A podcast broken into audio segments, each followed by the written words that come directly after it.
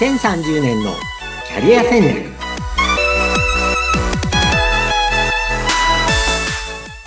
こんにちは。人材開発コンサルタントの山岸真嗣です。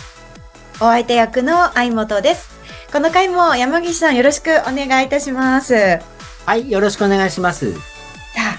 今回は7回目を迎えてまいりますけれども今日はどういうキャリアにまつわるお話を伺いますか？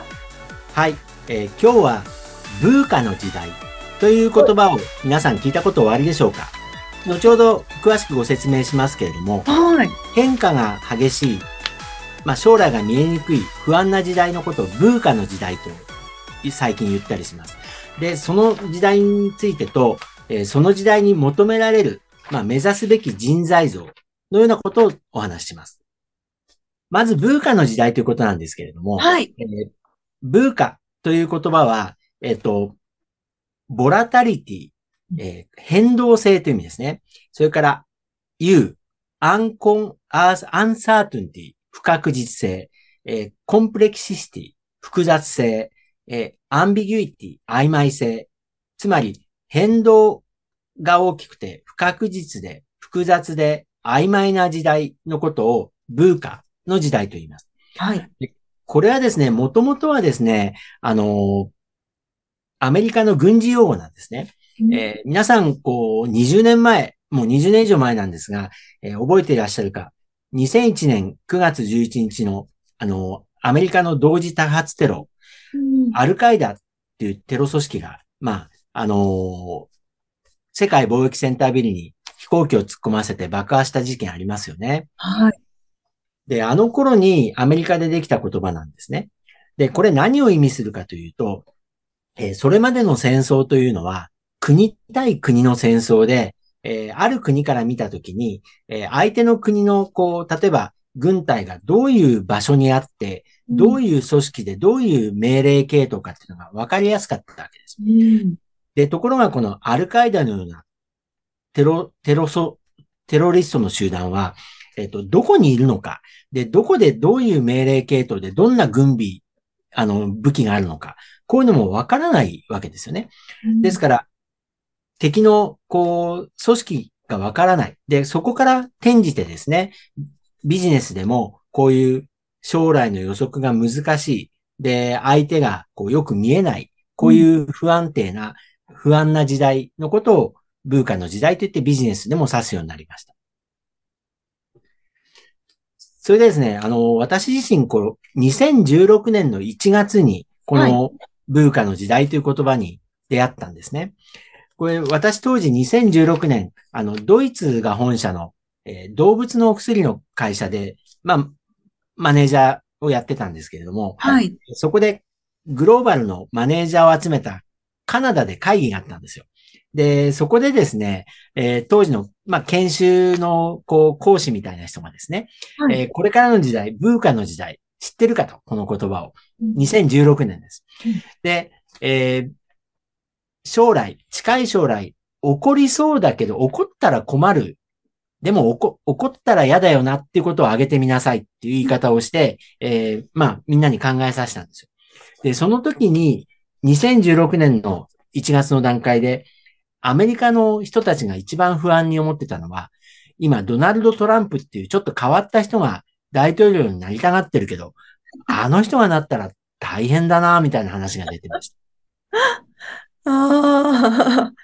で、ヨーロッパ人はですね、イギリスが EU、ヨーロッパの中から EU を離脱するっていう話が出始めていて、そうなったら本当に大変だぞってヨーロッパの人は言ってました。ええー、でですね、このトランプ政権のことも EU 離脱も、その半年後から1年後に本当になっちゃったんですよ。結構ね、すぐなっちゃいましたね。そう。でね、2016年の頭にはね、本当にね、一番怒ったら嫌だけど、一応ちょっとはちらっとは考えておかなきゃな、ぐらいのことだったんですよ。うん。で、やっぱりね、その後、今でもこのトランプ政権、またトランプさん、再び大統領になろうとか言ってますし、うん、あの、EU の英国の問題は今でも尾を引いてますんでね。で、まあ、文化の時代ということに言うと、その後コロナ、このコロナの状況を、こう、まあ、2000年の初めからもう丸3年経って、まあ、ようやく収束の兆しがありますけれども、やっぱりこれほどまでに世界に大きい影響を与えるコロナ、これ誰も予測してなかったわけですよね。そうですね。もう2019年の終わりまで、世界で誰もこう予想しなかったことですよね、このコロナはね。で、直近で言うと、このロシアのウクライナの侵攻。これなんかももう文化の時代を象徴する出来事で、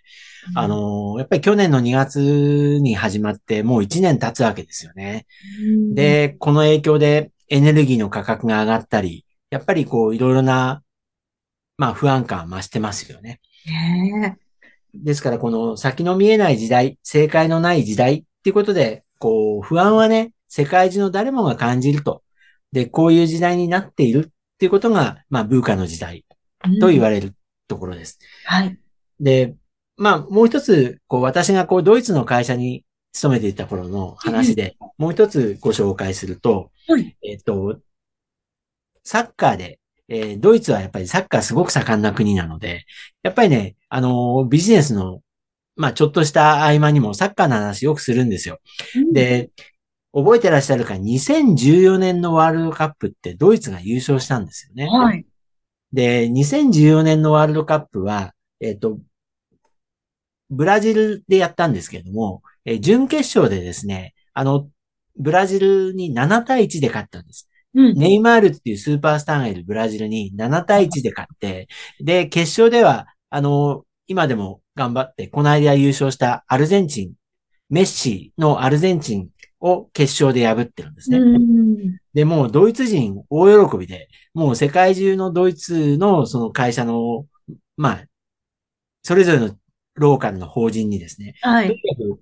ドイツ企業は、ドイツはスターはいないけれども、スター選手はいないけど、チームワークがいいんだと。だから良いチームがあったんで、良いチームを作って、あの、我々もビジネス頑張ろうと。文化の時代だけど、チームワークで乗り切ろうみたいなね、ことを散々聞かされました。ちょっとなんか、あの、絵が浮かぶ、目に浮かぶようですね。はい。ただまあね、これはあの、やっぱりこう、今、ドイツの人が日本のサッカーについてどう思ってるか興味深いんですけども、これから8年後にですね、まさか日本にワールドカップで負けて予選敗退するとはね、2014年にから17年までは4年間はね、もう本当にドイツは鼻高々だったんですよ。うん。ですから、やっぱりね、ブーカの時代なんですよ。やっぱね、強いドイツのサッカーチームといえどもね、8年後はちょっと予想がつかない感じでしたよね。ですね、はい。それでですね、まあ、こういう、なかなかこう、ビジネスでも、まあ、サッカーの強いドイツチームでも、えー、近い将来の予測ができない時代、このブーカの時代に、個人はどうすべきかっていう話があります。で、どんな目指す、人材を目指すべきか。っていうとよく言われるのは、えー、時代の変化に柔軟に対応して、主体的に仕事で成果を出し続けられる人材。これになりましょう。と言われています。はい。で、その時によく引用されるのがですね、あの、チャールズ・ダーウィン。これはあの、進化論を書いたチャールズ・ダーウィン。皆さん、あの、名前は聞いたことあると思うんですけれども、はい、えっ、ー、と、まあ、ガラ、ガラパゴス諸島の、えっ、ー、と、鳥の研究で、あの、進化論っていうのを、まあ、唱えた、イギリスの学者さんですよね。はい。で、この人の言葉で、有名な言葉が、強い種類や賢い種類が生き残ったのではない。変化に柔軟に適応できた種類が生き残ったのだ。うん、こういう言葉があるそうです。はい。どうも進化の歴史を見るとですね、やっぱり強かったり賢かったりする種類が、こう、必ずしも生き残るんじゃなくて、変化、環境の変化、いろいろあります。ですから、環境の変化に柔軟に適応できた種類が生き残れる。で、はい、そこから転じてですね、まあ、企業もそうですし、うん、個人も、やっぱりこの環境変化、文化の時代、先が読めない不安な時代、変化大きいです。うん、でも、この変化に適応できる個人がまあ生き残っていける。なるほど。ということを、あのー、申し上げたいと思います。動物と一緒ですね、そこはね。はい。そうなんです。ですから、あの、こう、文化、まあ、あの、私、大学生の、こう、就職支援なんかもやってますので、やっぱりみんな不安なんですよね。もう、さ、この、コロナのことでもそうですし、ウクライナのことでもそうですし、まあ、不安な材料はいっぱいあります。でも、やっぱり柔軟に、こう、環境変化に対応できる個人になることが大事です。で、まあ、あの、大学生じゃなくて、もう社会に出た大人の方々も、やっぱりそこを感じていらっしゃる方多いと思うんですよね。ですね。はい。で、今日の最後には、あの、有名な、もう一人有名なアメリカの先生のお話をしたいと思います。はい。えっと、ニューヨーク州立大学のキャシー・デビッドソンという女性の教授が2011年にニューヨークタイムズ紙の新聞のインタビューでこのように答えました。2011年にアメリカの小学校に入学した子供たちの65%は大学卒業時に今は存在していない職業に就くことになるだろう。2011年小学校入学、まあ6歳とすると、はい。えー現在18歳の子子供たちですよね。で、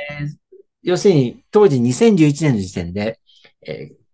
彼ら彼女らが大学を卒業する頃には、はい、65%は新しい仕事に就くって言った。ああ、半分以上ですよね。そうなんですよ。それはね、えっ、と、これはあの、世界中のキャリアの、まあ、あのー仕事をしている人に衝撃を与えました。実際振り返るとですね、過去20年から25年ぐらいに、はい。パソコン、インターネット、スマホ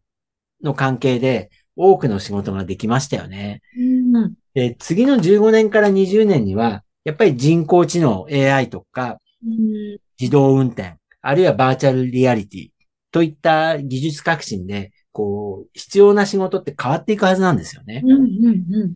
ですから、あのーここはですね、アメリカの小学校に入学した子供、2011年の子、65%はちょっとどこまで確からしいかわからないんですけども、かなりの割合が新しい仕事で、えー社会に出ていく。うん。で、うん大人も社会でこう必要な仕事に変わっていかなきゃいけないというメッセージだと思います。まあ、ちなみにですね、あの、日本で言うと2017年に、あの、ある団体の小学生がなりたい仕事のい、えっ、と、アンケートでですね、はい。YouTuber っていうのがランキング、ランクインしたそうです。覚えてます。2017年。びっくりしました。ですから、YouTuber なんて仕事もね、2017年より前は、なんじゃそりゃって感じだったんですけどだよ。今じゃええね、ねみんなそうだろうなって思いますもんね。そう、テレビにね、大勢 YouTuber が出てる時代ですからね。うんうんうんうんうん。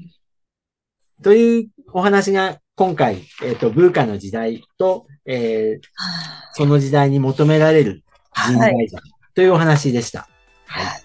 がもう本当にペース自体もその変化していくペースも